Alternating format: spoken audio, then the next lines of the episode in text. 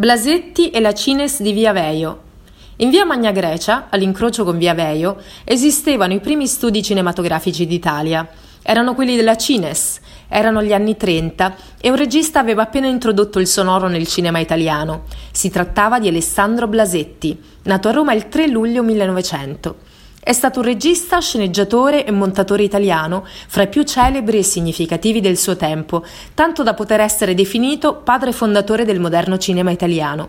Viene considerato, insieme a Mario Camerini, il massimo regista italiano del cinema di propaganda fascista. Sole del 1929, il suo film d'esordio, è un'epica esaltazione delle bonifiche del regime e piacque molto a Benito Mussolini. Vecchia Guardia del 1935 è un'apologia della marcia su Roma. Nel dopoguerra, Blasetti lanciò due coppie di successo del cinema italiano, Vittorio De Sica con Gina Lollobrigida, poi consacrata da Luigi Comencini in Pane, Amore e Fantasia, e Sofia Loren con Marcello Mastroianni, destinata a ricomporsi ciclicamente nei successivi decenni.